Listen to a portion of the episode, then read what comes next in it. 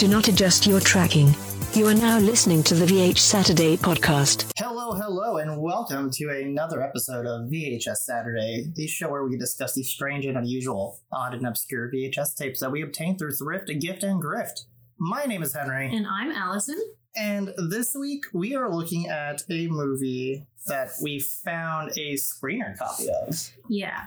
This is called Magic Bubble. At least the copy that we have is called The Magic Bubble. We found this at a thrift store that had a whole bunch of screener tapes. Yeah, and we picked up a couple, but not all of them. Yeah.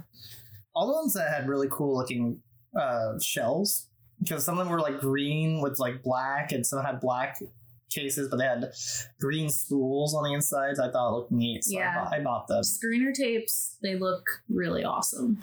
But this one, I remember seeing it and grabbing it, because first of all, whenever I see publicity screener, immediately I'm like, okay, this could be something. And then I see that there's no like big studio behind it. There's no big distributor behind it. And I've never heard of any of the actors or actresses, and the story looks really dumb. So I was like, perfect. We were going to talk about, initially, a little film called Invisible Mom. Yeah, we couldn't make it through that. That was a terrible film. We were 20-something minutes in, and the mom was not invisible yet. They had just got to the dog being invisible, and the premise of everything just was not working for us. So there's kind of this, what I like to call invisible family film franchise. Yeah, there's the invisible family shared universe, cinematic shared universe. So there's, I think the original was Invisible Dad. Yes, which we did watch. We haven't covered on the show. We will cover it at one point. Yeah, we didn't watch that for the podcast. We just watched it because we actually got it on DVD. Yes. We found it on DVD in a 2-pack that it was like Invisible Dad and My Magic Dog. It was like $3 at half price books. It was like, this looks terrible. Yeah, so we just like popped it in, and you know, it was like, okay, the Invisible Dad gimmick, it's fine for a little bit, but then it wears off. It's like, it's not supposed to be a feature length film. It just, but you know, it worked enough that we made it to the end of the movie. We did. We made it to the end. There's enough things happening. But that's because they got invisible fast. Yeah, it got to the point really quick. So all of these invisible movies are done by the same guy. Same guy. The Invisible Dad, Invisible Mom 2. I wonder if that's a son. Invisible Son. Invisible Dog. Yeah. Invisible Daughter. There's a lot. I honestly can't even keep track. I want to know, is Invisible Mom 2 a sequel to Invisible Mom? Yes. Or is it like... No, like, is it like an actual sequel, or is it another Invisible Mom story? Oh, I don't know. Like, is it, they want to do another Invisible Mom story, and they're like, well, we gotta call it Invisible Mom too, even though they're not related. The thing that's weird is that you have, like I said, Invisible Dad, Invisible Mom, Invisible Son, Invisible Dog, but like Invisible Mom is the only one that got a sequel, or at least that's what I'm saying. Like, is it an actual sequel, or do they make another story about an invisible mom? Or so you would think that, you know, usually the most successful one gets the sequel. So it's like, what is it about Invisible Mom that hits so different? But like, we couldn't even make it to the part where the mom gets invisible. It was bad. Yeah. Even Invisible Dad held our attention for a little bit. Yeah, it was cheesy enough that, like, you know, we were like giggling about shit. Like, yeah. And that one actually had like decent reviews, but other people saying it's a fine family film. Like, yeah. Like, people were like, I don't get it, but my kids enjoy it, so it's fine. Yeah, right. Like, but this was boring as fuck. Yeah, so we were watching it. We're like, okay, our Mother's Day episode, let's talk about a movie with a mom. And we kind of like started doing other stuff. And I just looked at Henry and I was like, this is fucking boring. Like, let's not torture ourselves. We don't need to sit through this crap. Let's see, what else do we have? And I instantly remembered, oh my God, The Magic Bubble. We just picked that up on like our last haul. This is a recent addition to our collection. And I completely forgot about it until that moment. I was like, wait a second. This is a story about a mom. Yeah. It's a mom-centric film.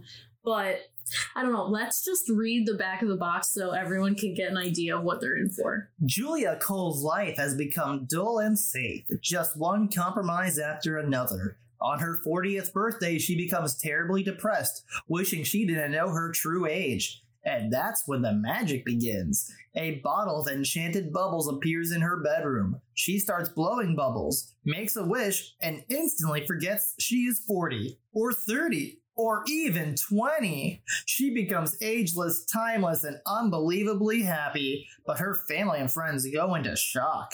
Her advertising executive husband feels threatened, convinced his wife is having a nervous breakdown, so he sends her to a therapist. But Dr. Block finds her normal and utterly charming. In fact, she ends up helping him. Her children change dramatically, too. Shy Vanessa becomes more outgoing, while Junior's self-esteem improves greatly, along with his baseball game. And the effect on Julia's friends and mother-in-law. What? It just might knock your socks off. That has such a weird sense. And the effect on Julia's friends and mother-in-law. That's just bad grammar.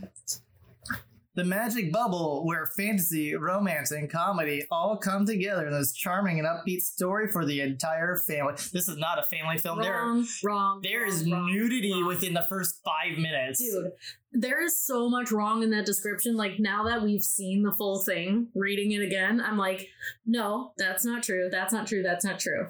Like, okay, this doesn't have a proper rating, too. It looks like the MPA rating, but it says the Film Advisory Board Rating System, PDM. It's rated PDM for parental discretion, mature, ages 13 and over. Yeah, you think that the warning and the rating would mention that there's, like, straight-up nudity in this film? It says a brief nudity, mild sensuality. Okay. But still, like, you can't say fun for the whole family. And there's brief nudity, like multiple times. There's multiple shots of nudity, like, yeah.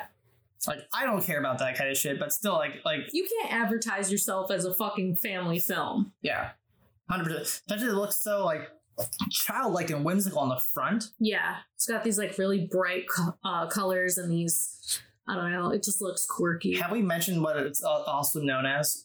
No. So when we initially started to do research about this movie, we noticed that it's referred to as Unbecoming Age all over the internet. But the thing that's weird about it is that all of the cover art has it named The Magic Bubble. So I don't know where they're getting this from. I can't find a picture of it with that. I think I found one of them. Yeah. I think, But another thing that's weird is that it's got George Clooney on it. Now, the copy that we have does not have any mentions of George Clooney at all. No photos. He's not in the credits. Like, nothing. And so, at first, we were like, did we get... Like, does this screener copy not have George Clooney in it? What's the deal? But then we started watching the movie, and George Clooney shows up. And we're like, what the fuck? Like, George Clooney, that's... Like, he's a big name. And then we found out this is actually before his big break. His big break came 2 years after this. Yeah. And the really, really weird thing that we stumbled upon is the entire time George Clooney's in this movie, he looks, dresses, and sounds like Uncle Jesse from Full House. Yeah. So throughout the movie, we just referred to him as George Stamos. And because he's just like George Clooney doing his best John Stamos. I had a really, really solid feeling that he really was channeling like an impression of John Stamos, because this is 1992. This is the peak of John Stamos's career. Yeah. This is when John Stamos was in General Hospital and Full House, and he was starring in multiple movies. This is when Full House was really, really taking off also, because it had been around for 3 seasons. And so it's like the midway point right before it starts jumping the shark. Yeah. And so John Stamos was popular. He was in a lot of movies, and I feel like they wanted John Stamos, and he was either too busy, too expensive, because like I said, this was the peak of his career. Yeah, it would make sense for him to play that role in this. 100%. Like he's got this 1920s car. He dresses kind of like a 50s rocker guy. He's got the same hair. His hair is identical. Like seeing George Clooney with that much hair, I'm sorry, it's weird. Like, honest to fucking God, if I wasn't paying attention to the opening credits, I would not have thought that was George Clooney. Yeah. And like, okay, so we're talking about even the Wikipedia article, which is under Unbecoming Age. The picture that they have of the DVD cover is The Magic Bubble, and it's got George Clooney on it. And he's like front and center, even more than Diane Salinger, who plays the main character. Like, they're really hyping up the fact that George Clooney is in this. But he's a minor character. But look at his hair is short. Yeah, it's a recent picture. It's a recent picture. It's not the picture that from this. I swear to God, when he went in for this interview, they're like, so, George, can you, Uncle Jesse, have you seen Full House? You know, the show with the twins? We want that guy. Can you be that guy? You look kind of like him. Give me your best, have mercy. Oh my God.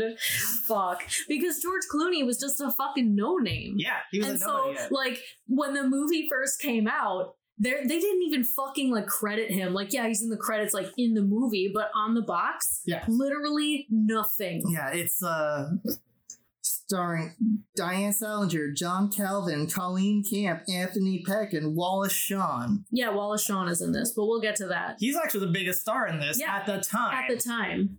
Because at the beginning of the screener copy, they also show a trailer for the movie because it's a screener. Mm-hmm. And they talk about Diane Salinger, and they name a bunch of crap that she's been in, and Wallace Shawn from The Princess Bride, and this, and this. He had like the longest list of things that they were naming. Yeah. He was the biggest name on this. I swear to fucking God, I'm surprised he's not like on the fucking box. Yeah, right? And so we just thought it was crazy that we were like, what is up with all this George Clooney stuff? And then we had to look into like when this came out, and we realized, oh, this is right before he got popular. So when it had its initial release, it was like, okay, yeah, this is Diane Salinger. And then 2 years later, ER happens and George Clooney blows up in like popularity. And so all the other issues of the VHS and later the DVD release, they're like, we gotta put George Clooney on front. We're gonna sell it. Yeah. Sell it under George Clooney. That's how come his fucking picture on the front of the box is a more recent picture.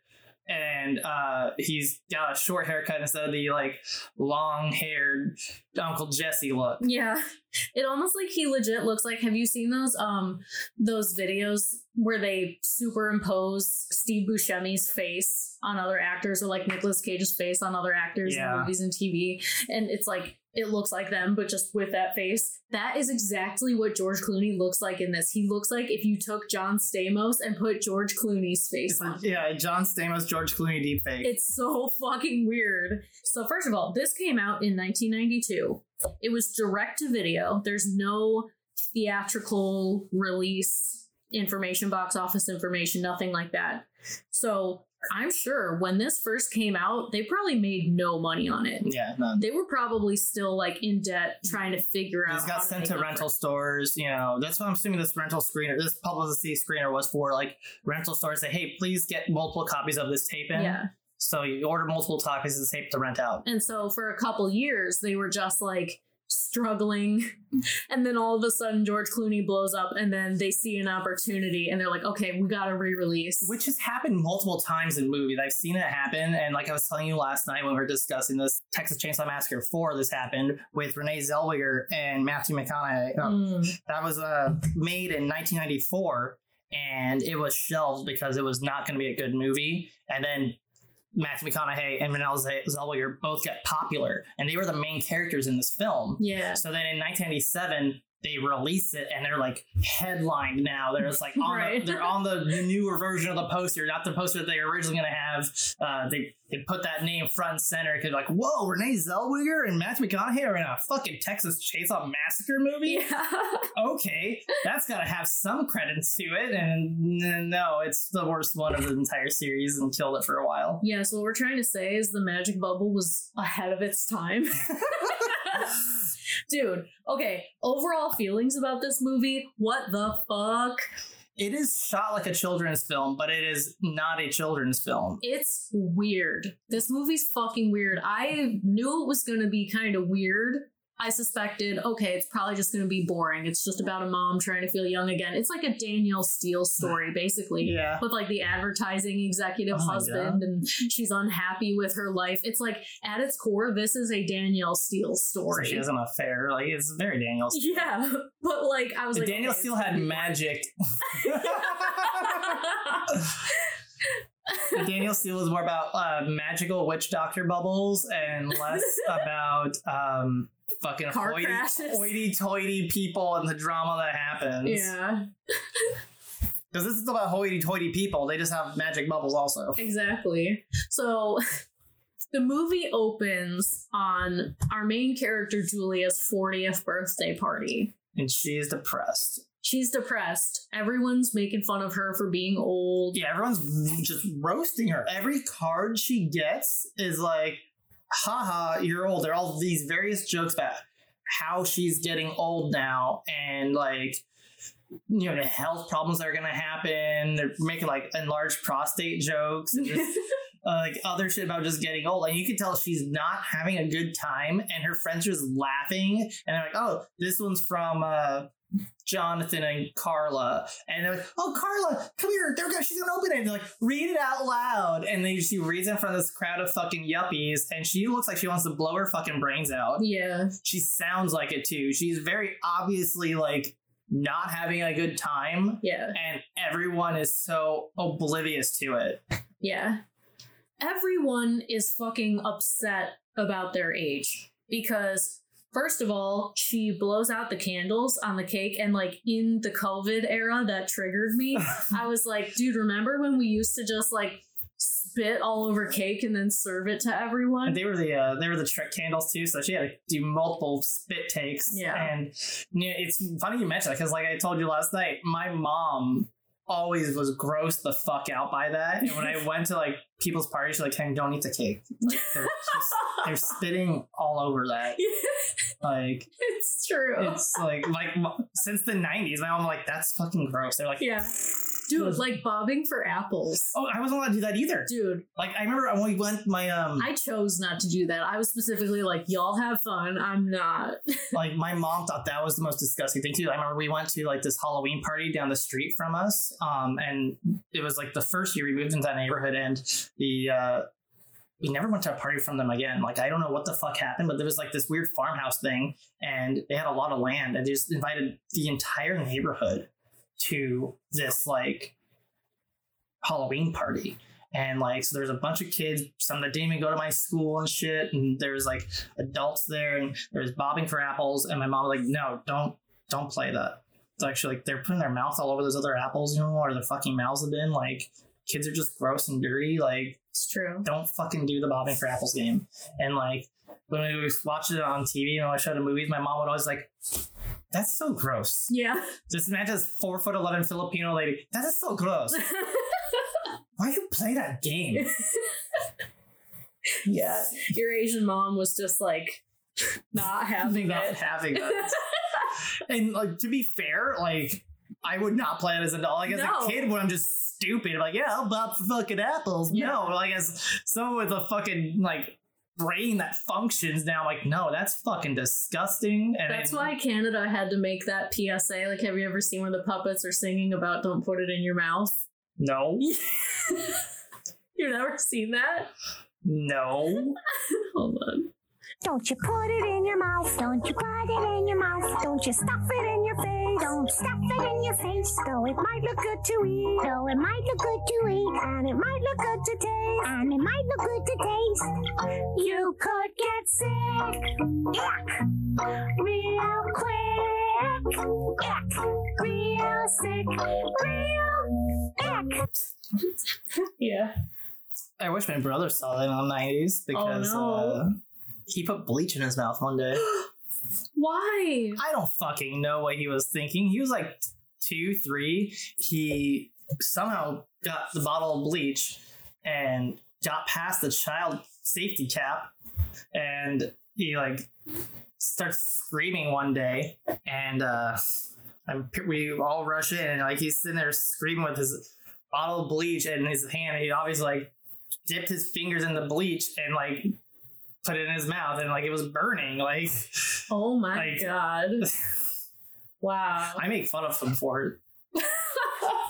Like, now I make fun of him for it. I'm like, Kramer, you drink fucking bleach as a kid. And like, dude, there are people who like drink bleach because they think it's medicinal. Like, have you heard about MMS?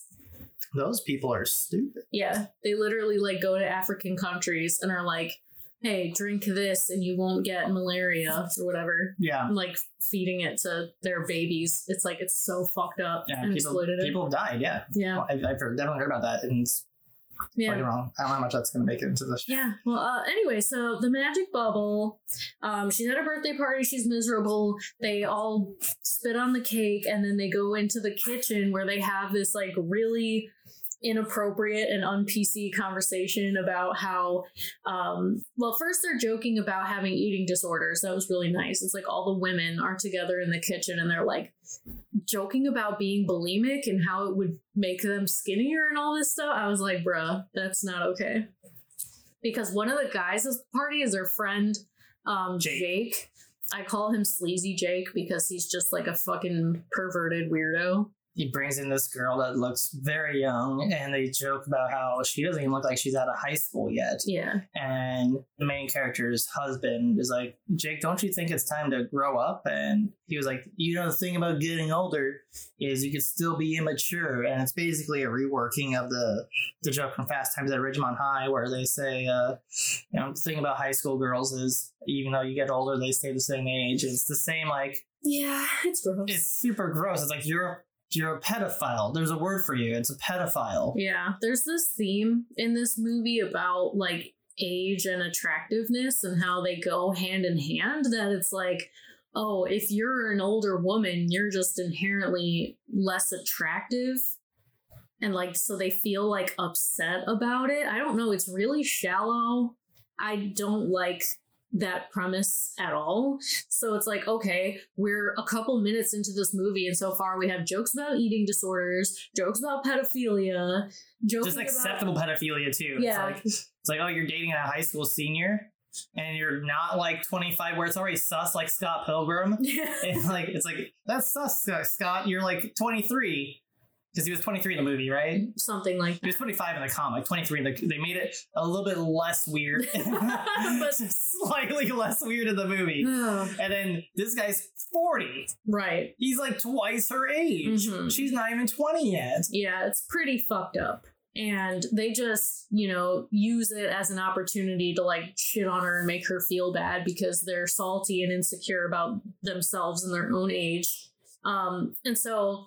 Julia is kind of trying to like seduce her husband while he's cleaning up after the party. He's like on his hands and knees, like vacuuming around the table. And, you know, she's sad about being 40 and trying to like... Was she trying to seduce him? A little bit. She's like flirting with him. I didn't take it that way. I thought she was like, she said she had a headache and she was depressed and she was like, can this wait till morning? She's like, I don't want to be here to vacuum at fucking 11, 12 o'clock at night. I think what she was saying is that she wanted to go to bed. Yeah. Together. And she was kind of like implying like, oh, you should come with me. And he's like, no, if we clean up now, we won't have to do it later. Yeah. Like he was kind of like brushing her off. And then, I just look at her being tired and like, dude, I can't fucking sleep with the vacuum on. Let's go to bed. The party's over. Yeah. But he was just kind of like not really... Speaking of COVID shit, like when he talks about someone got icing on his fucking TV remote, he like licks it off. Ew. You didn't see that? No. Yeah. Dude, when was that? When he's like cleaning, when he's like he's talking about how much of a mess there is and he's like, oh, someone got... frosting on my TV remote. People just don't respect other people's things. And like, he licks it off. Ew. Oh my god. We were so disgusting. Like, we had no idea. Anyways. So then she finds the magic bubbles and she's like... She finds it in a box. She was like, oh, there's one more present. There's one more present. And she's like, oh, bubbles. She starts blowing them and is like... She literally says, I hate my life. Yeah. And blows bubbles just like in the living room. But the bottle says magic bubbles, like it says they're magical and everything. And she's just like, yeah, okay, whatever. Yeah. And then she starts going to bed and she kicks off her shoes and starts skateboarding in the house. Yeah, someone bought her a skateboard. Oh, as a gag gift. They give her a skateboard. And it's like an expensive skateboard. Right. It's a nice skateboard. And she's like, oh, my daughter will love this. Like, but let's talk about the skateboard for a second. Okay. So I'm an avid skateboarder. I've been skateboarding for over 20 years at this point. Started in like 1999. And coincidentally, on my walls, I have a history of skateboards. Like, I just have various skateboards from the 80s and throughout the 90s, like the various different shapes and styles there were. And so this movie was 1992. And I point out to Allison that by 1992, that is a very outdated looking skateboard. Very, very outdated looking. I wonder if this was actually even filmed in 1992. I don't know. Because like that skateboard is a very 80s skateboard. No one was using nose guards and tail guards by then. No one was using, a single kick tail kind of thing. It does not look like a 90s skateboard, even by 1992 standards, because I have a skateboard from 1992 on my wall, and it just is very, very strange to me. So I feel like this was like filmed in like 89. Maybe. And it was just like sat on the shelf for like ever. There isn't really anything in the movie that dates it, that makes it easy to tell. Like, and that's the only identifier. Yeah. Is the fact that like I'm looking at a skateboard going, that is not a 1992 skateboard. Yeah. So that's we don't have a whole lot of other visual identifiers besides that, and so it makes me wonder if like this got recorded, edited, and like we cannot make money on this, and then they threw it out there just like eventually we got this in our backlog. Let's just fucking release it, and because that's happened. That's definitely happened with other movies before. That happened with Robot Jocks. That was made in 1986. And then Empire closed down. And then when Charles Band opened up his new Full Moon Studios, they released Robot Jocks like 4 years after it was done being filmed and edited and everything. It was ready to go. And they didn't release it because Robot Jocks was made in 86 after he saw the popularity of Transformers in 1985. And so he's like, oh, let's make a movie similar to Transformers. And then it went out of business, so you just had this finished movie. So that happens, and that's what I think might have happened with this. Yeah. I know that a lot of the reviews that we saw were from, not critics, but, like, journalists and stuff, and they were all from, like, 1993. Yeah. I was saying, like, this movie, like, might have sat, like, in the studio's backlog, like, have it done, and just not release it for one reason or another. Because I know that happens multiple times. And it wouldn't make sense. If, like, if this was done, they're looking at the final product and someone goes, this is terrible, and not put it out. Yeah, I don't know. The reviews were pretty mixed. Because also look at the people. Like, all the yuppies, those feel very 80s. Those yuppies come off as very 80s yuppies, which had died off very rapidly in 1990. Yeah. I didn't really look into whoever made this movie. It's like a married couple. They like directed and produced it. I didn't look into anything else that they've done. So it looks like in 81, she sold her first screenplay. And then this was her second script. Oh. So like I have a feeling, like I said, I have a feeling she sold the script in like in the early 80s. And then nobody did it. And then maybe they made the movie in like the mid to late 80s and just shelved it. And so she stopped writing because she's like, oh, my other movie was deemed a dud because they didn't even want to release it. It was that bad. Oh my God. And so then someone bought it, this like Monarch Home Video. Yeah. They bought it for super cheap. To sell it to like fucking video rental stores. So they just like sent out some screener tapes. And we're like, here you go. Check it out. If you want it, please. I just want to make money on this. Which is whatever I can get. Which we see happen so much with other stuff. Yeah. So she blows these magic bubbles and she becomes this ageless, blah, blah, blah. And so now she just starts acting completely fucking ridiculous. So you're supposed to act ageless, but what does that really mean? Yeah. And so, oh, she doesn't know her age. And it's not the kind of thing where it's like, oh, I'm 40 and now I act and feel like I'm 20 years old. No, it is all over the place. She has no sense of manners. She has no concept of shame. She's just like walking around with no clothes going, I have nothing to wear. And then she's eating by just shoveling food in her mouth and talking with her mouth open like she's a fucking toddler. The conclusion that we came to is that Diane Salinger just got really fucking wasted and someone hit record and they made a movie out of it. Not even joking. Like during the beginning party, when everyone's drunk, everyone really seems drunk. They're all either amazing actors that can deliver a performance that makes them seem undeniably drunk, so believable, like suspension of disbelief is there, they got me in, or they were fucking wasted. Yeah. And we see this happen multiple times in the movie because we go to another party, let's look the next scene, right? He goes to the party with her friends. They're all having like a dinner party because it's the next day. And they're talking about her birthday. She's like, I don't know my birthday. I don't know how old I am. And they're like, oh, that's cute. Diane Salinger, you don't, you just had your 40th birthday, you were depressed, and now you're like denying your age. Yeah. We should all do that. We should all just say, we don't know our fucking age too. Yeah.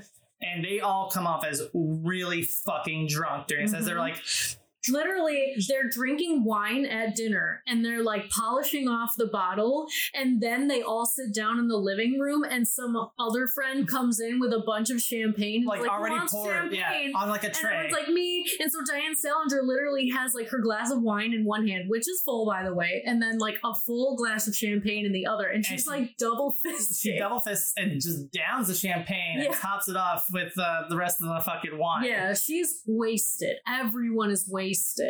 And so they all have a toast where they like, you know, to the champagne and they're like, oh, to being ageless or forgetting we're 40 or whatever. And then we're like, oh, magic bubbles. But no, those were not magic bubbles. We thought that are they also going to have magical bubbles too with this? But no, not magical bubbly. They weren't doing that. That was just a really weird longing shot. But she was like that. I thought it was weird. She's just shoveling food in her mouth, and they were talking about her. And her husband was very embarrassed. Yeah, he could tell he was embarrassed by her. Oh, Diane's on the magic bubbles again. This movie kind of like, if you watch it through the perspective that it's like a woman who has untreated bipolar disorder. She's very manic depressive. Yeah, she goes from like super slow, sad to like this extremely manic, irresponsible behavior. Like she literally talks like this, like everything is just drawn out. I hate my life. I want to blow my brains out. And then to this manic, like she just irresponsibly spent money. She went to the store and had like the stereotype of a woman spending too much money at the mall and has like 20 bags. But her husband's like, you look like you spent a lot of money. And she's like, I returned the crystal vase. I returned like all of her like old lady stuff. And it's like, those would have been bought recently to be within the return policy, first of all. Unless she shops at Nordstrom, they'll take anything back forever, I guess. Look, I'm not going to be the one coming up with the logic for this shit, okay? Yeah, that's their job. This is... Speaking of logic, okay, so this house is huge. Yeah. It's a McMansion. They're totally rich. She doesn't work. Yeah. This is all off of his, like, salary. The bathroom has a privacy curtain for the toilet. It's weird. It's like I've got the shower on the left and then the toilet right next to it, but there's like a curtain in front of the toilet and it's like a shower curtain. Yeah. It's weird. Like, who has a bathroom like that? I've seen privacy curtains like that in, like hotels. Yeah, doctor, like in hospitals, you know? But where you're going to theoretically have multiple people in there. Like a doctor's going to be in there doing one thing for you, but you need to like get a stool sample so you can have some privacy there. Yeah, right? But it was just like in their fucking house. And she's like, oh, he's like flossing while taking a dump. And she opens the curtain and starts talking to him, like trying to flirt with him while he's taking a shit. And he's like, can I have some privacy? And it's supposed to be funny.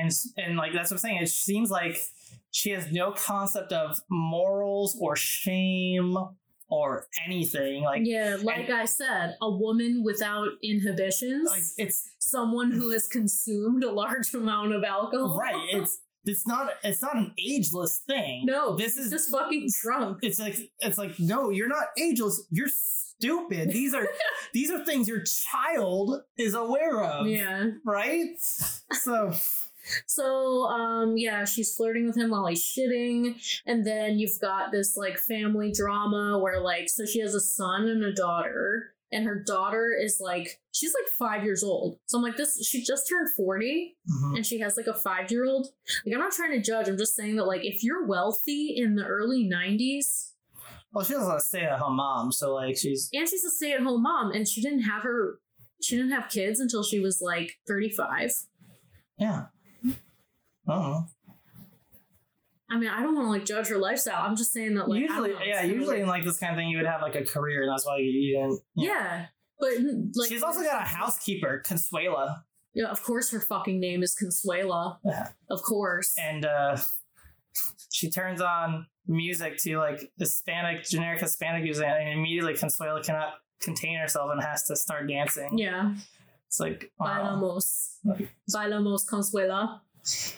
Anyways, so like her 5-year-old, her drama is that the kids at school bullied her for having big ears. Like, they said she has rabbit ears. And so the mom tries to comfort her by being like, let's play pretend that we're rabbits or something. They start just like hopping around and eating raw carrots out of the refrigerator.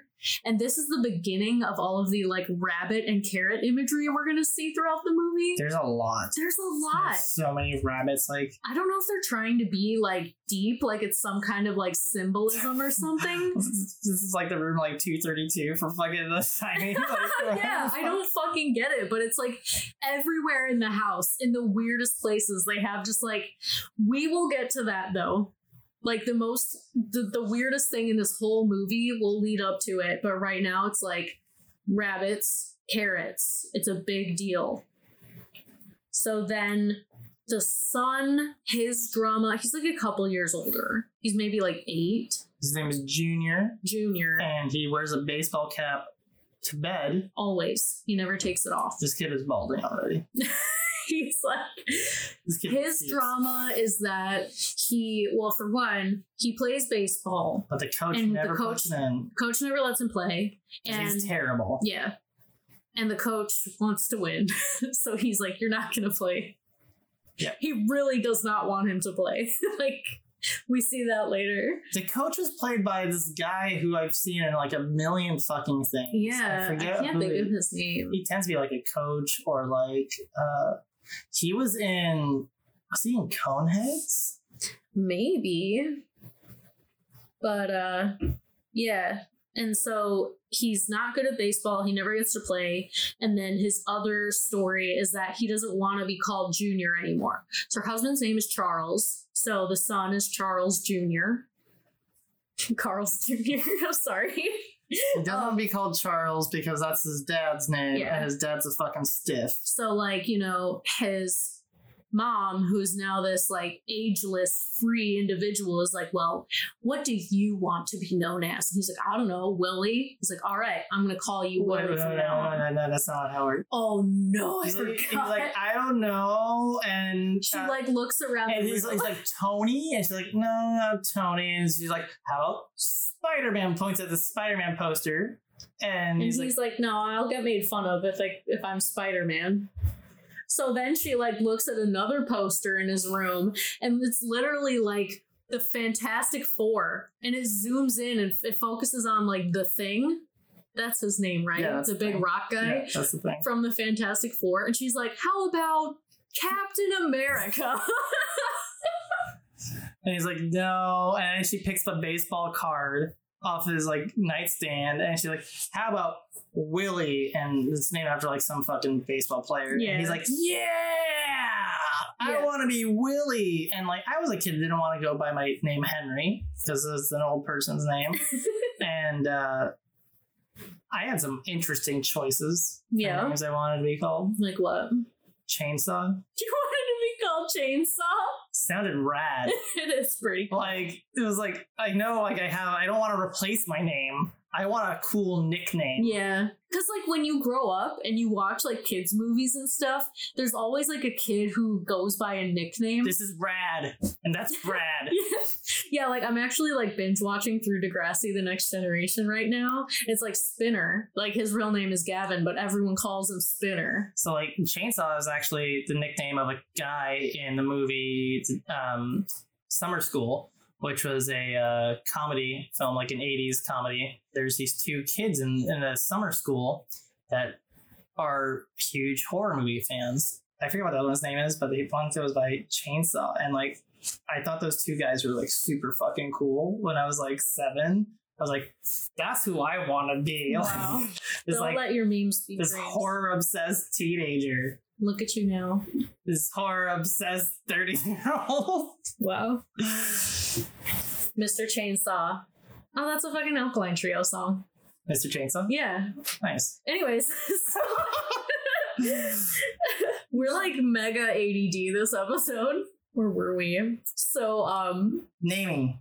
He wants to be called Willie. Now he's like, yeah, Willie's a rad name. So she's totally accepting of it, and she starts calling him Willie, and the daughter starts calling him Willie, but the dad is like, I will have none of this. Like, that's my name. What the fuck is wrong with you? I can kind of get that. He's like, dude, you don't want to be called Junior? Yeah. Like, I get both ends. I get not wanting to be called your name, and I also get the dad being like, what's wrong with your name? But also, I feel like you just move on. Like, the dad was adamant about not calling him Willie. A thing that I've noticed is that, like, men who have sons, they want their son to be exactly like them. And then women who have daughters are always like, I hope to God she doesn't turn out like me. That's, like, memes that I see all the time. I literally just saw one this morning where it was like, if my daughter gets my attitude, I'm in trouble. But, like, guys who have sons, they're like, I'm going to teach him to do all the stuff that I can do. I mean, it's kind of like the mentality I had when I told people, like, they're like, you don't want another Henry running around? I'm like, fuck no, dude. Like, that's the last thing this fucking planet needs is another one of me. Jesus Christ. Hell no. You're all fucked if you want another Henry running around here. Yeah. That's not good. But yeah. So, basically, Charles is getting really fucking fed up because she's acting just like a crazy drunk bitch 24/7. And she goes to, like, her, like, tennis practice, right? And the tennis coach, who is, like, also has a very fake Hispanic accent. Yeah. And she has no inhibition. Her tank top is, like, slipping off her sleeve. She doesn't notice or care. She's just jumping around being quirky and crazy. And he's, like, comes up behind her and is, you know, caressing her while trying to show her how to follow through. Yeah. Follow through. And he's like, how about you come for some extracurriculars? And like, so because she's all like free spirit now she's more attractive because she doesn't know her age. She's still the same age, but she doesn't know what her age is. And she just starts doing all kinds of things like skateboarding. Yeah. And then she gets to the therapist. Well, because Charles says to her, like, you need to get a fucking therapist. Yep. You're being crazy. And literally while they're having this talk, like, they're in bed and she seriously, like, gets on top of his back, like, riding him like a horse. Oh, yeah, because like, he wanted to have sex. And, like, she was, like, just tossing around. She was being all kinds of crazy, which is why I'm like, okay, so, like, sometimes she acts like a teenager. Sometimes she acts like a toddler, and right here she's supposed to be acting like this, like, hypersexual kind of like girl is like too hypersexual for him. He just wants some normal, like, fucking lights off missionary sex. Yeah. And then she Then she literally rides him like a fucking horse. Yeah. Right. Like immediately after he's like, you need to see a therapist or we're getting a divorce. And she like pulls the covers over herself and pouts like a child. Yeah. Like I wouldn't feel comfortable having sex with that either. No.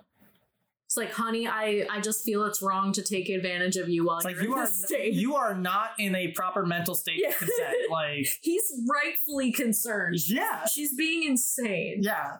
100%. And so then she starts to go to the therapist, because it's Wallace Shawn. Did we already meet George Clooney?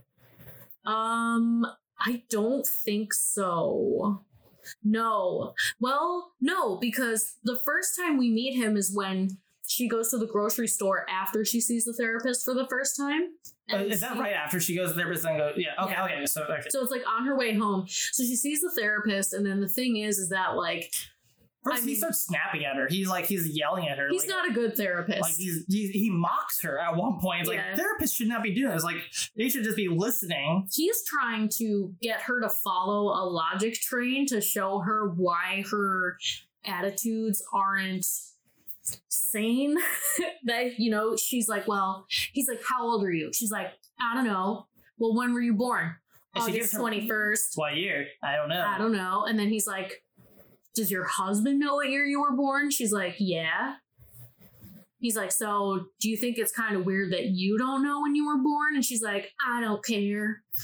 Age is just a number, bro. And like trying to, it's all this like r/ I'm 14 and this is deep. Like this whole movie is just filled with that crap. Like, and eventually Wallace is like, whoa. Yeah, he gets his mind blown. I don't remember what the fuck she said, but it was like deep and profound to him. Yeah. And she is now the therapist. Yeah. As their relationship develops, it's like literally her giving him counseling. We'll just skip ahead in the movie because he only has like one other scene. Like she goes to follow up and she skateboards to the therapy appointment, and she goes and checks in with she goes and checks in, and she's like, oh, he said to meet you at the waterfront. And she's like, oh, okay. And she like skateboards there, and they start going on a run together, and she's now his like life coach. Yeah. Telling him all this like, you know, deep, profound stuff about not feeling whole,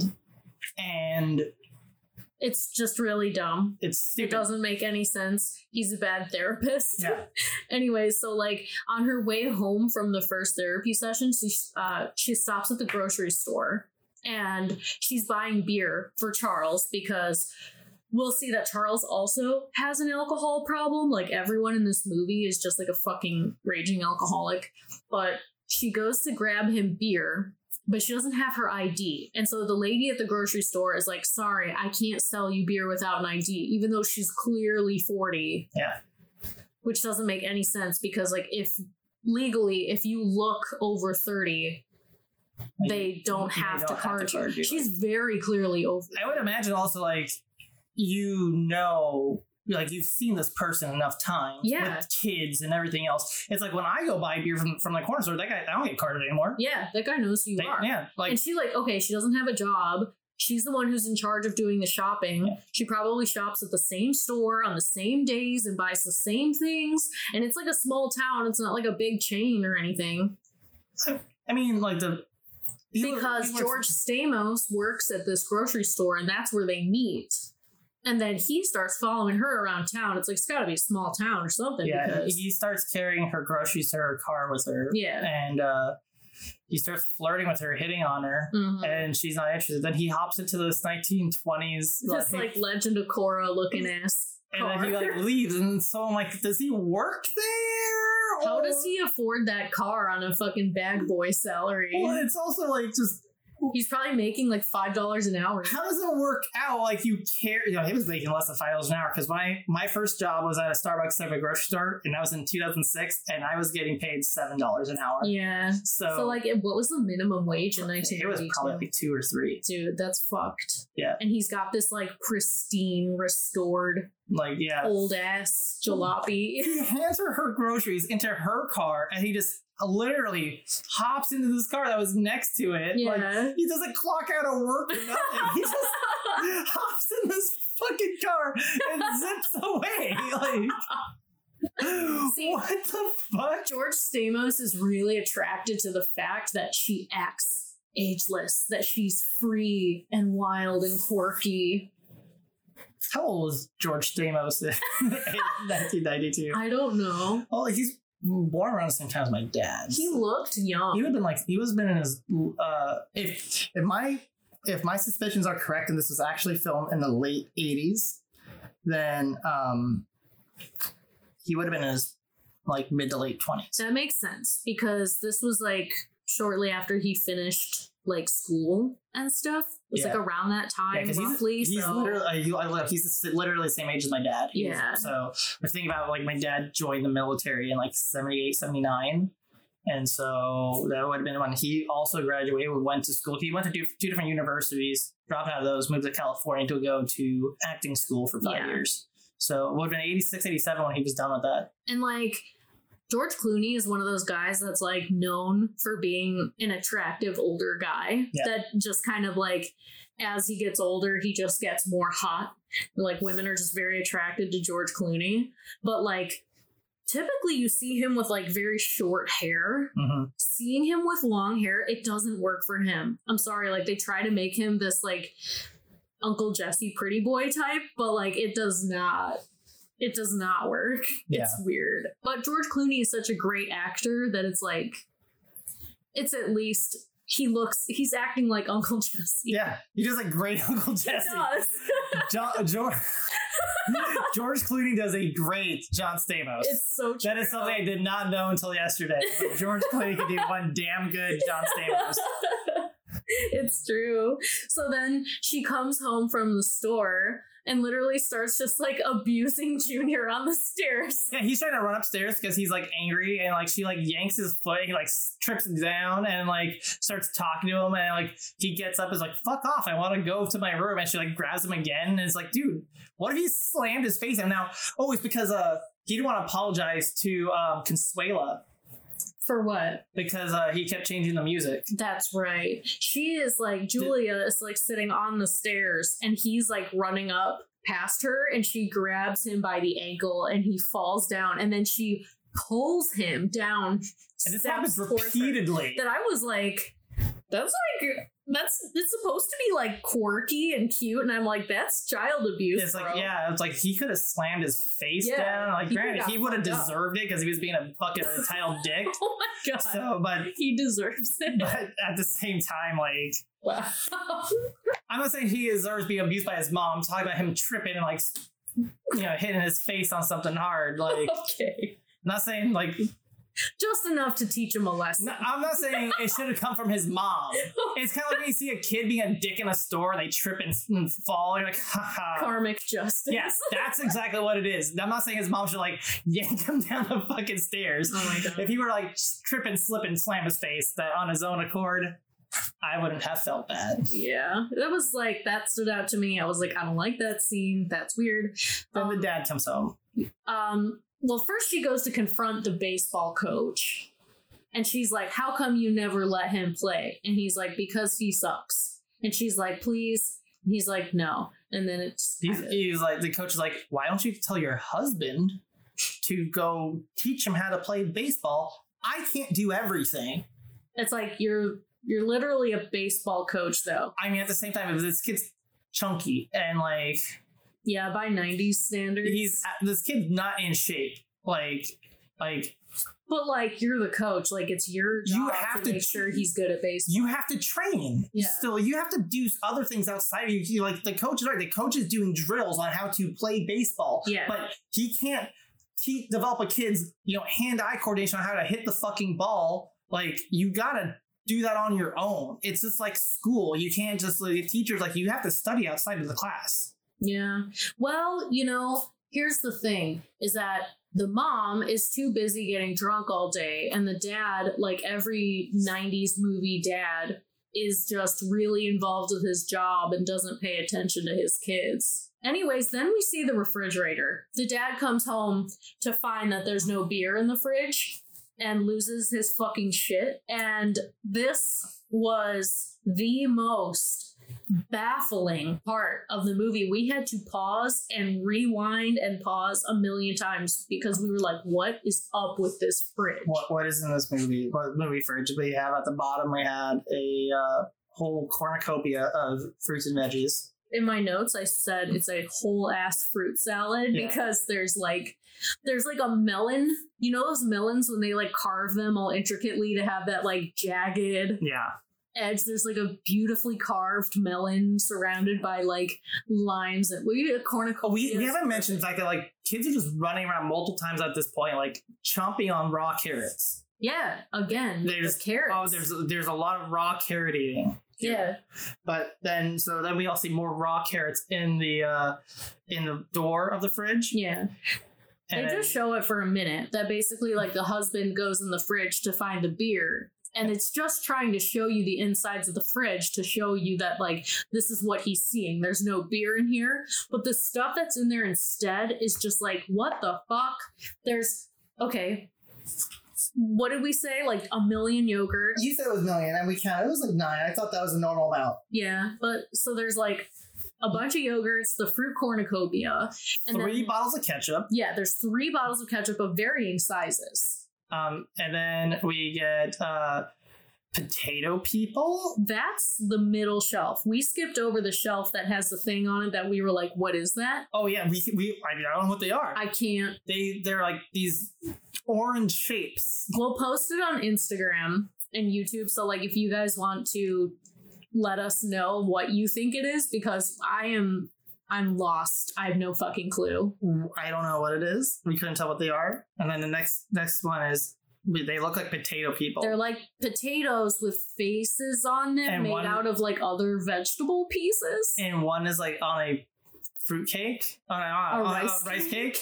And then they're surrounded by little orbs. Like they might be little tiny potatoes. Like, I don't know. And then there's like these weird crescent shaped things that look like they might be like cuts of like sausage. They kind of look like just mustard that's been like Grey Poupon mustard that's been like smeared. And dude, then I don't. But it's not like it's even on a tray or plates or anything. It's just like there. It's just on the shelf. Fridge. And then we have the giant brick of cheese. We have a whole fuck ton of red orbs that might be apples, they might be red onions, we can't tell. Yeah. And then the second to topmost shelf has 3 Easter bunnies, like chocolate foil wrapped Easter bunnies, surrounded by that like plastic Easter grass. Yeah.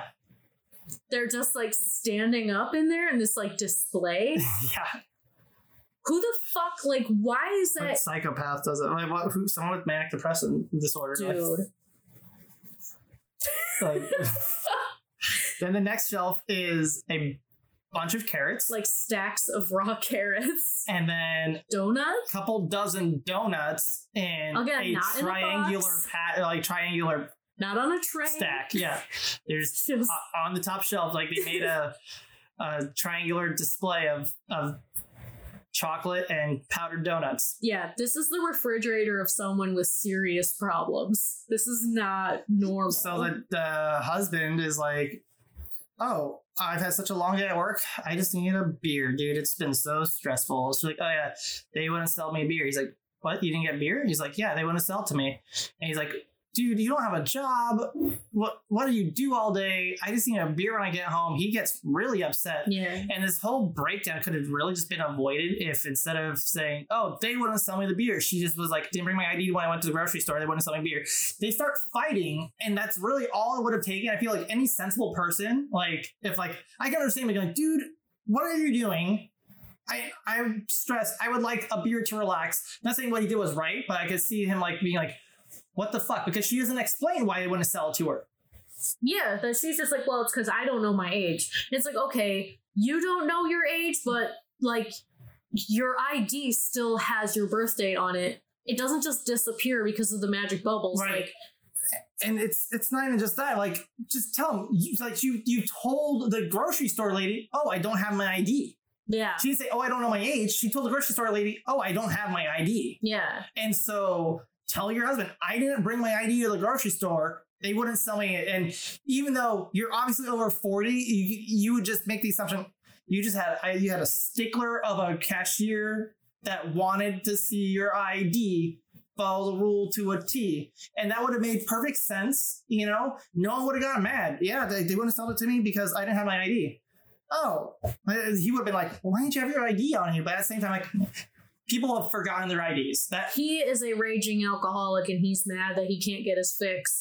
And his wife was supposed to get it, and she didn't get it because of this, like, mental kick that she's on lately that she doesn't know her age, and he's fucking pissed. And she still could have avoided that entire breakdown if she just told the full truth. Yeah. I didn't bring my ID to the store. But she's just under the influence of the magic bubbles, and this is causing problems. Anyways, they get in this big fight, and then she gets sad, and so she literally, like, hops in the car and drives away.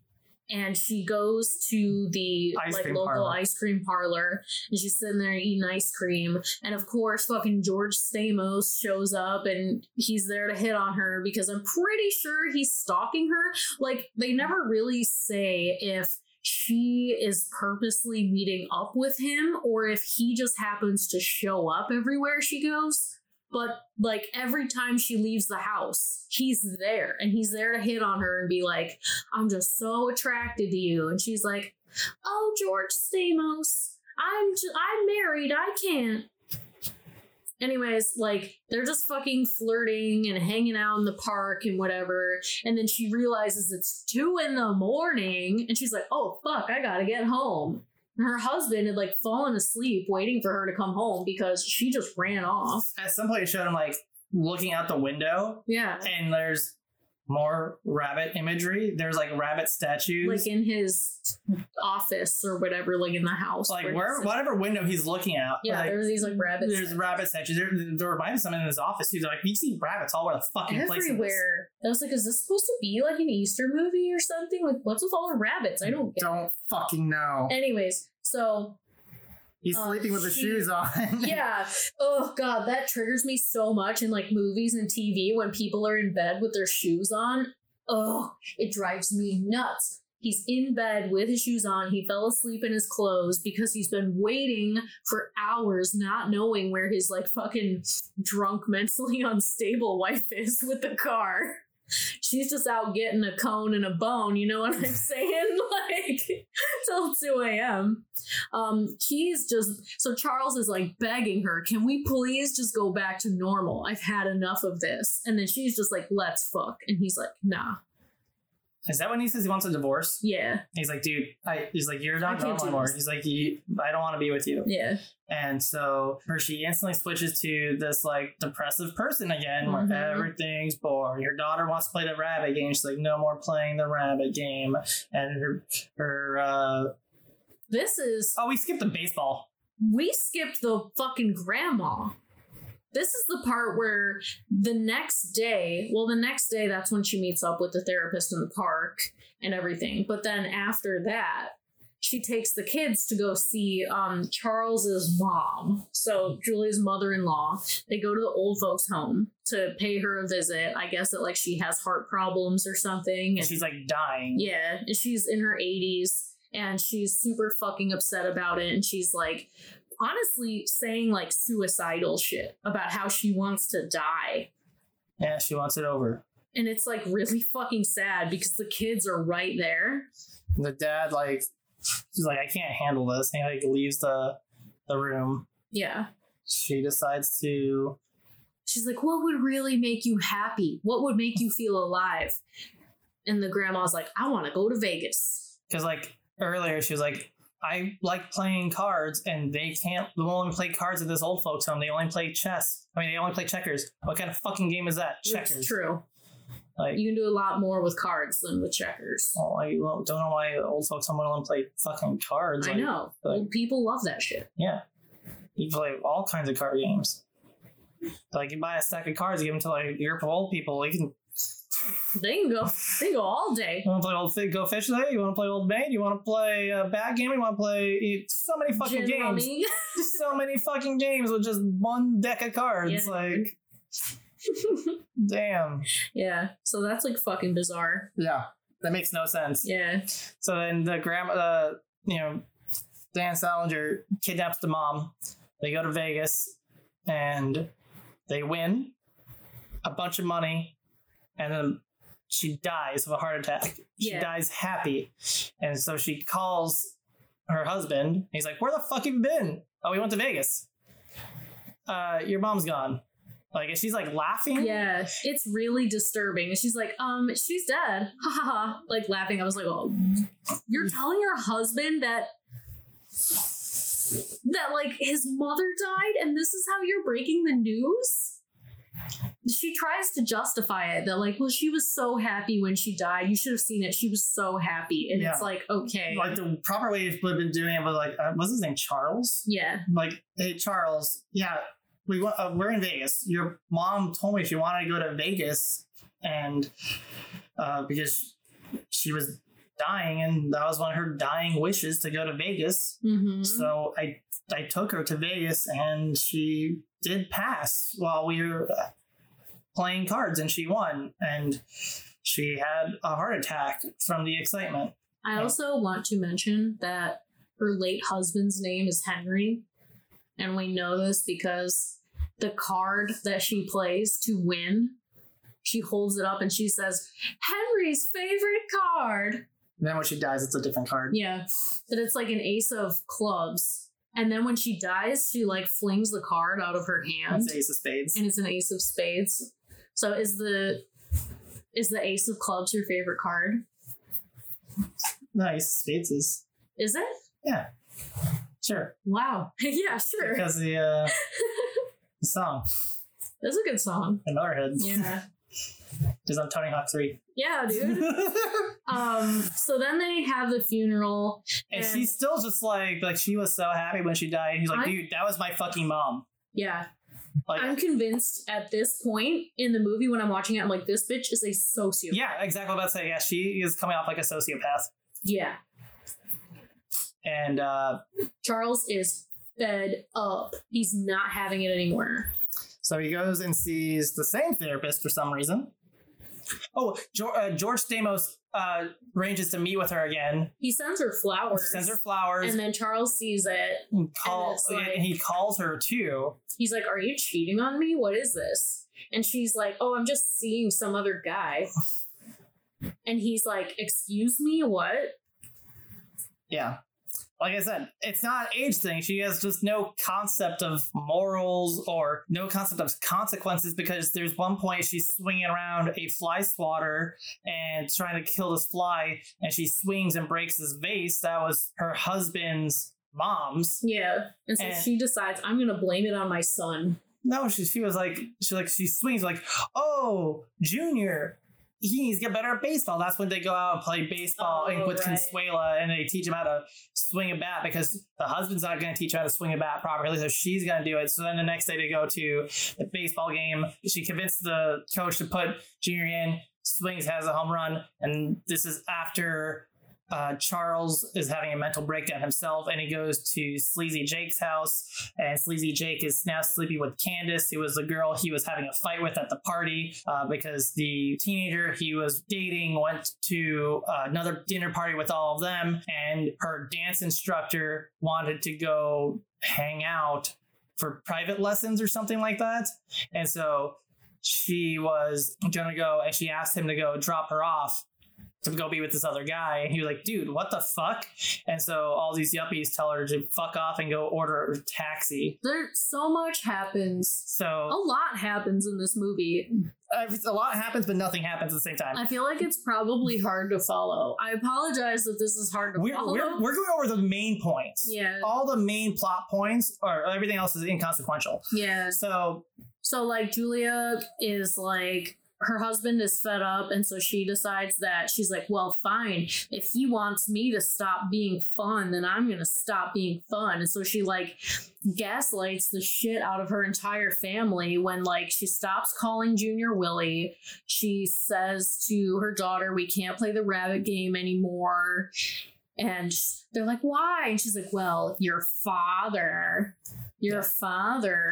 And then we see that the dad starts seeing the same therapist, and he's like starts praising her, like she was so fun and carefree. He's like, then what's the problem? And then the therapist said something about him being young and carefree, and he was like, they got you too? Oh, they didn't mention earlier that Consuela, they just throw it out there as a one-liner. Consuela mentions her mom was a witch doctor because Willie got a black eye. Mm-hmm. And she's like, do you have anything to fix a black eye? Because she had a face mask on. She's like, oh, yeah, I have a fix for everything. My mom was a witch doctor. Yeah. So then the scene where they're playing baseball in the backyard, they're like all wearing face masks. They're all wearing face masks in the middle of the day. Yeah. Willie's got something on his eye, and they got these fucking Mrs. Doubtfire cake looking face masks. Yeah. Hello! So then this gaslighting comes to a head when Charles has a board meeting. So he's an advertising executive, and they're working on this ad campaign for some like face cream or something, and the tagline they're going with is the perfect cream for the perfect woman. Yeah, that's what that's so weird, because they're saying like the client wants this tagline, but like he's trying to come up with a new tagline. It's like, but the client already has this. Yeah, because Julia, in her infinite wisdom, says something along the lines of, well, no woman is perfect. And so he kind of, like, Charles hears that and, like, brings it up at the board meeting. After, like, well, at first, like, when she says that, he still fights with her. He's like, the client wants perfect, the client has to get perfect. God, you don't understand advertising. And, like, he basically, like, you know, talks her down and throws away her entire opinion. Mm-hmm. And then at the meeting, we have two men trying to talk to the woman about how to advertise makeup, and everything's falling flat, and basically he just regurgitates what Julia was saying about nobody's perfect.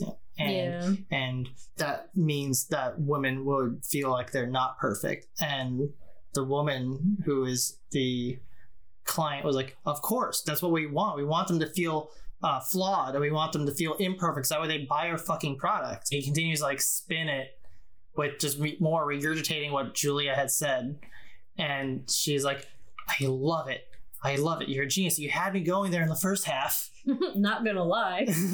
Yeah, like throughout the movie you kind of see Charles change, where he starts out being really upset with her behavior and the things she's saying, but then over time he starts like saying the things that she's been saying, and it's working out for him.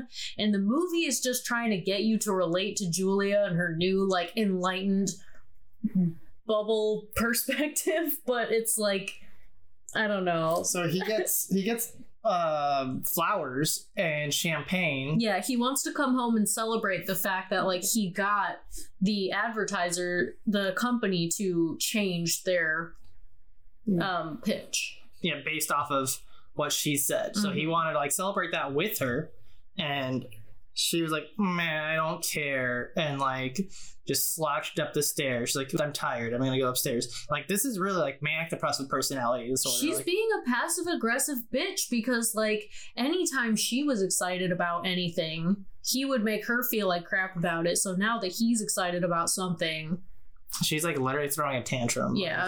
And like I really just was not enjoying her as a character. No, not at all. Like, not one scene. I'm not feeling like I identify with this woman at all. And I'm a very young at heart person. That's not how she's acting, though. That's exactly the that's the problem. Like, that's what they're trying to say, but the fact is that age exists. Yeah, age exists, and people act different ways at different ages. You can't not have an age. Time exists. Time is a social construct, but it still exists. Her body is aging and decaying. I mean, to put it lightly. Like, everybody's is literally... We're all dying. Literally, after the age of 25, your cells are not reproducing at a faster rate than they are decaying. So, after 25, that's why everything starts to suck. Like, it's all downhill from here, folks. That's just biology. And I'm saying this as someone in my mid-30s, so... Literally, my birthday is in, like, 2 days. So, you know... It's... You can't ignore it. No. And it'd be one thing if like she acted like a teenager. Like this is think about like 13 going on 30. Mm-hmm. How that movie is like she's a teenager who wants to be more grown up, and so she like becomes a grown up overnight, and you see that dichotomy and that difference, like Freaky Friday. It's the same concept. This has been done before. Freaky Friday, Big. It's always a finite age, it's a definite age that someone has to reach. And so it's easy to define, but when you're not defining it, it's just like, oh, you are ageless. It's like, you're not ageless just because in one scene you're acting like a fucking toddler and the next scene you're acting like a teenager. That doesn't mean you're ageless. It means you have something fucking wrong with you. You have a mental illness. Like, dude. That's all it means. Yeah. Like, I collect action figures. I still watch cartoons. I am young at heart. I know this. But it doesn't change. Yeah. You know, I pay my fucking bills and then I go to the skate park. It's yeah. I still love that, like, her skateboarding as a 40-year-old supposed to be like, whoa. Yeah, and like, I just watched Tony Hawk is out here like 53. He just turned Tony Hawk's birthday is the day after yours. No way. This is May 12th. Shit, I'll have to tweet at him. He texts me happy birthday. What? Yeah. So the fucking movie, we're almost done with the plot. So let's fucking get through this. So we can talk about Tony Hawk some more. Tony Hawk's still skating at 53. Yes, baby. Then we can talk about Tony Hawk. So what happens is their relationship problems reach ahead, and basically Charles realizes that he's been wrong. In my opinion, he hasn't been wrong, but you know, whatever, that's how the movie wants to go. So so Julia goes on her quest to get Willie to play baseball, or get the coach to let him play baseball. So she uses some Dodgers tickets and her big mommy milkers to try to like get Willie to play. And so then he lets Willie play reluctantly, and then he hits a triple home run and everyone claps and it's great. And then fucking George Stamos shows up and is like, hey, does Charles know about me? And she's like, no, but I'm married, bye. They shake hands, and then she and Charles make up, and then the dad is like, you know, like I said, like every fucking 90s movie dad, he realizes that he needs to let his kids have imaginations and have fun and whatever. And so he gives daughter a carrot and the son a shirt that says Willie. And then, you know, everything's great. And so then she tells him about the magic bubbles, and then they do the magic bubbles together as a family. Because, wait, where's... Does she dig more out, or does Consuela give her more? I don't remember. No, she literally just like blew the bubbles that one time, and then, you know, there's still lots of bubble left in there, and I guess she just left it in like a cabinet in the bathroom or something, because that's where he finds it. Right. Then he's like, where'd you put it? She's like, I don't remember. And so then he just starts rummaging around in the cabinets, and he finds it, I think, in the bathroom. And then they all just do, like, why couldn't she explain about the bubbles earlier? Couldn't this save a whole lot of time? All the time he's like, what is going on with you? And she could have been like, well, I made a wish and now I really just don't remember my age. Instead she has to act like an idiot. Yeah, like there's so many times where if she just communicated like a normal fucking human being, like the entire time with like the beer thing, he got so mad because it sounds like she was just telling the fuck cashier, I don't know my age. Mm-hmm. But if she just said, I didn't bring my ID to the store, and then, you know, he would be like, well, honey, you do look really young. I know, right? Like, it's like this whole thing was just like, it all boils down to the fact that she was acting like a fucking idiot. She was being obnoxious, and everyone was suffering because of it. Yeah. And like, we're supposed to side with her and feel all good about it. I don't know. Like, it kind of pissed me off. Everything is just communicated. Like, dude, yeah, I wished on these bubbles, those bubbles that we found, and I legitimately don't remember my age. Yeah. And he'd be like, really? What? Did you bonk your head? Like, because he honestly thought something was wrong. That's why he sent it to the doctor. And rightfully so. Like, it's like, my wife is acting like, you know, granted, he obviously wasn't paying that much attention to her because she just was like, depressed, but maybe she wasn't that way until like her 40th birthday. You know, maybe I don't know. Maybe it's like the birthday hit. She's like, oh my God, I'm not even, I can't even say the 30s or my 30s are the new 20s anymore because now I'm in my fucking 40s. You know, I can understand because 40s when you really are starting to get over the hill, you know, and so maybe that really just that hit her hard. I remember when I was like about to turn 30, it really fucked with me for a bit. And so, and it wasn't like at the time I was turning 30, like it took a big effect on my personality and how I was feeling, and it took me a while to get over it. So maybe she didn't have this like super depressed, like, you know, total bump on a log personality until like 40th birthday comes and her friends aren't fucking helping at all by rubbing it in that haha 40's old. Yeah, I mean, they're all assholes. She's an asshole, her friends are assholes, her husband's an asshole. Like, the baseball coach is an asshole. George Stamos is an asshole. Everyone sucks in this movie. I hate everyone. There's not anyone I like. Like, the kids are okay, but they don't do anything. Willie's a fucking dick, too. Well, yeah. Willie's okay, the daughter's fine. The 5-year-old daughter's fine because she's so innocent still. But, yeah, like you have that many entitled adults, and the kid acts entitled as fuck, too. Yeah. Like, that's why I was saying, like, I was like, yeah, he fucking deserved it.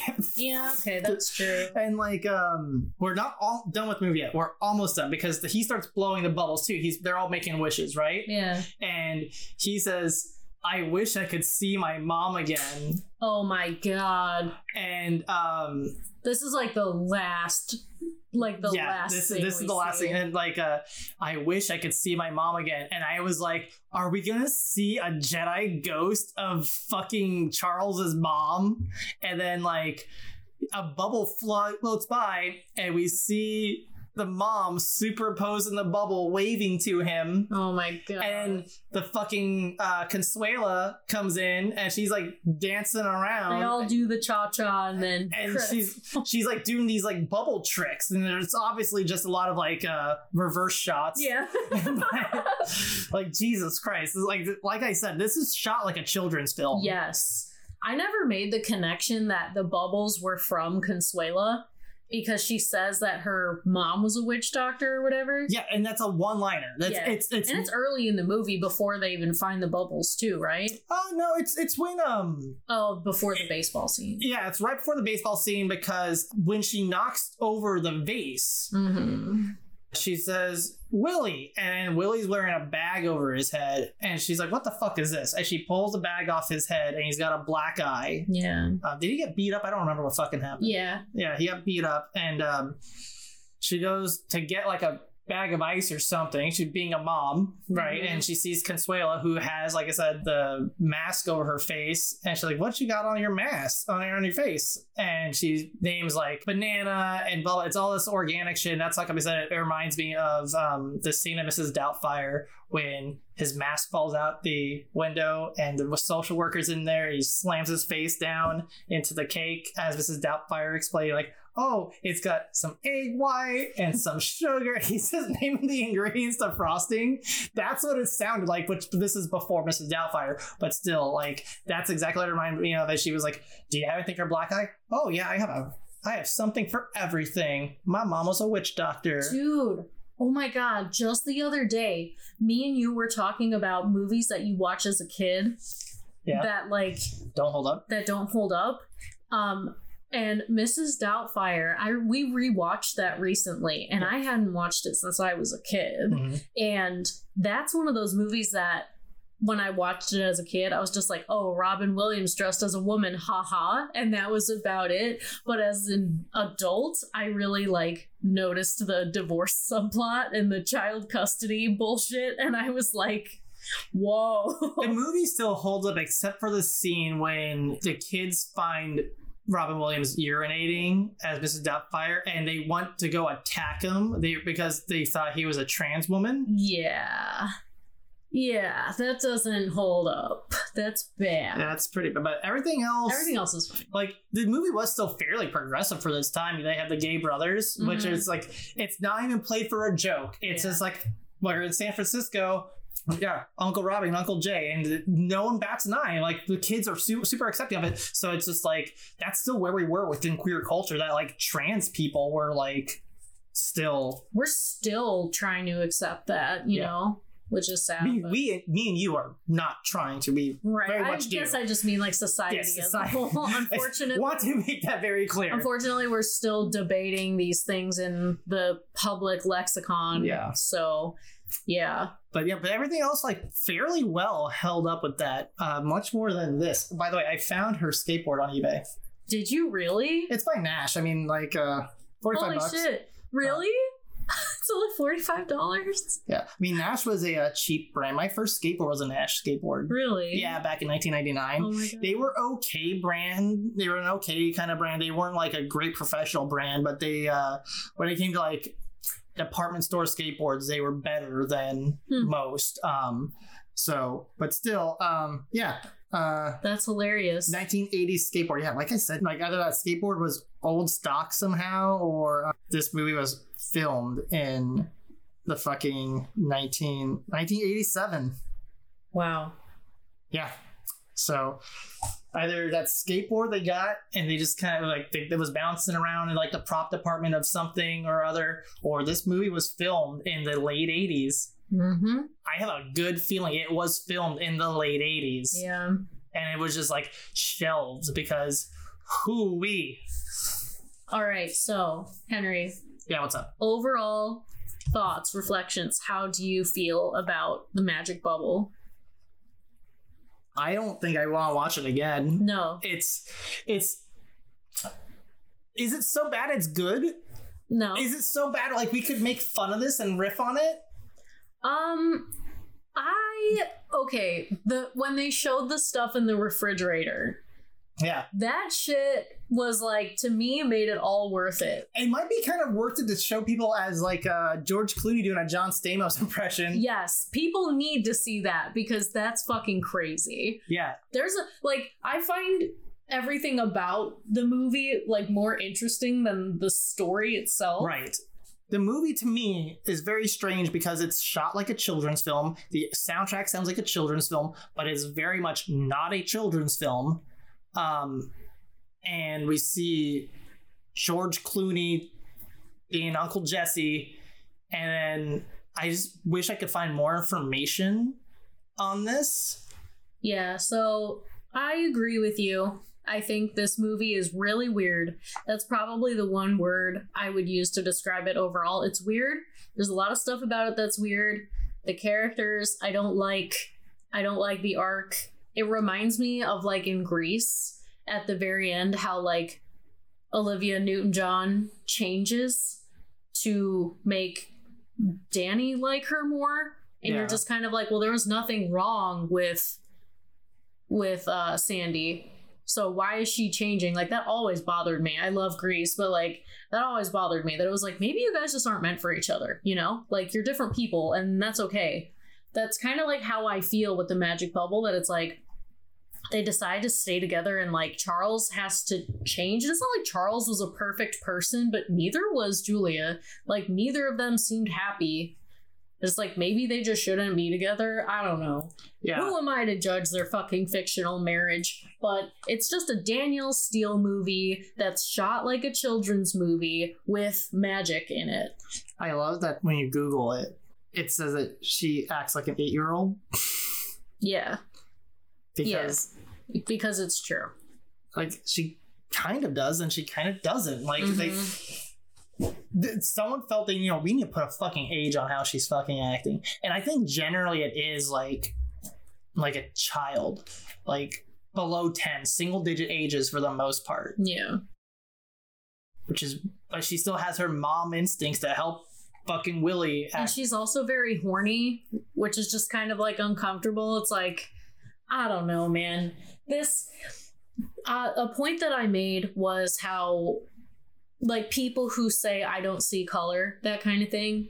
Mm-hmm. And it's like, you have good intentions when you're saying that. Like, I know what you're trying to say, but like, color is real and it matters. And it's like the same thing with age. You can't just say like, oh, I don't have an age. So yes, you do. Like, we were talking about how Dancing Grannies is like the whole like philosophy behind Dancing Grannies is like, look, we're older women and we have our own needs, and that's okay. Let's play to our strengths. Let's do what we can to stay feeling young and healthy and vibrant. And it was like, I really liked that and I really respected that, and I walked away from Dancing Grannies feeling like feeling really positive about it. It's a positive thing. Like you cannot escape time. You cannot escape age. Exactly. And you might as well just embrace it. And that's, you know, that's what I had to come to my own conclusion when I was entering my 30s. Yeah. And I was like, you know what? I don't look like I'm in my 30s. I don't. Look, like, existential crisis, it's part of being human. Yeah. Except, like, this is deep, but, like, accepting the fact that one day we will all die and all that. Look, it's hard. I get it. But you can't live your life. The moral of this story is, oh, magic will help you forget. It's almost like an allegory for, like, drugs and alcohol. Like, just use the magic substance to make your fears go away. Just drink more wine, Julia, and you'll forget how old you are. I forget how old I am when I drink. Like, it's like, it's stupid. That's such a double fisted again. That's like, such a bad lesson. She's supposed to be like acting like she's 8, but she's double fisting fucking alcohol. Like. Oh. And fucking going out with George Stamos till 2 a.m. It's bad. I hate this movie. I don't want to watch it again. It is interesting to talk about, though. We will definitely put some stuff on YouTube for you guys to see, because there are some things that I think are worth seeing. But overall, I would not recommend watching the whole thing. I would say watch it once, because it's such a strange anomaly of a film. Like, of... how did this get made? Like, yeah, it's kind of like it's got all of the elements of like a typical early 90s family comedy, but it puts them together really weird. Yeah. That like if you gave this to a major studio, they would probably know what changes to make to it to make it feel more like what it's trying to be. I love that this is the second script that the writer came up with, and like something happened where she's like, well, that's not my calling, apparently. The first one worked out. This one, woo-wee. Yeah, this did not work out. I'm happy that she stopped. She found work somewhere else. She still works in TV. It's just, you know, she makes house flipping shows now. Yeah. So that's fine, you know. But wow, you're telling me that the woman who wrote this movie participates in modern day gentrification? Why does that not surprise me? Let's just write this fantastic story about a bunch of yuppies. Dude, it's got like well-meaning, ignorant white lady written all over it. I still can't get over the bathroom. Right? What the fuck? There's so many things in this movie that you're just like, what is up with that? Like, why is it like that? I have some friends that are very well off, and I've been to their houses. I have yet to see a toilet curtain. Yeah. Like, great elaborate bathroom, and there was no toilet curtain, because who fucking needs lock? You already have the door. Yeah. You lock the door. It does not make sense unless they personally put that in. It's bad. I don't recommend it. Yeah. It's interesting if you find it. Yeah. Sift through to see, you know, John Stamos, George Clooney. Yeah, that's like the best part, just because it's so bizarre. And I do say if you find it, because it's not on streaming anywhere. It's not even on YouTube. No one else has reviewed this. Yeah, this movie is obscure. Very obscure. Like Zone Troopers, for a reason. Yeah. I'm sure George Clooney would like to keep this completely under wraps. Yeah, 100%. If George Clooney is even aware it did come out, he's like, I thought that got canceled like the first time around. So again, happy Mother's Day to all of you moms and mom lovers alike. We do have more merch in the shop again. We have another run of stickers available. They are $5 each. Go ahead and DM us if you would like one. Be sure to follow us on Facebook, Instagram, and Twitter. Subscribe on YouTube, Spotify, Apple Podcasts, wherever you listen to podcasts. Give us a 5-star review.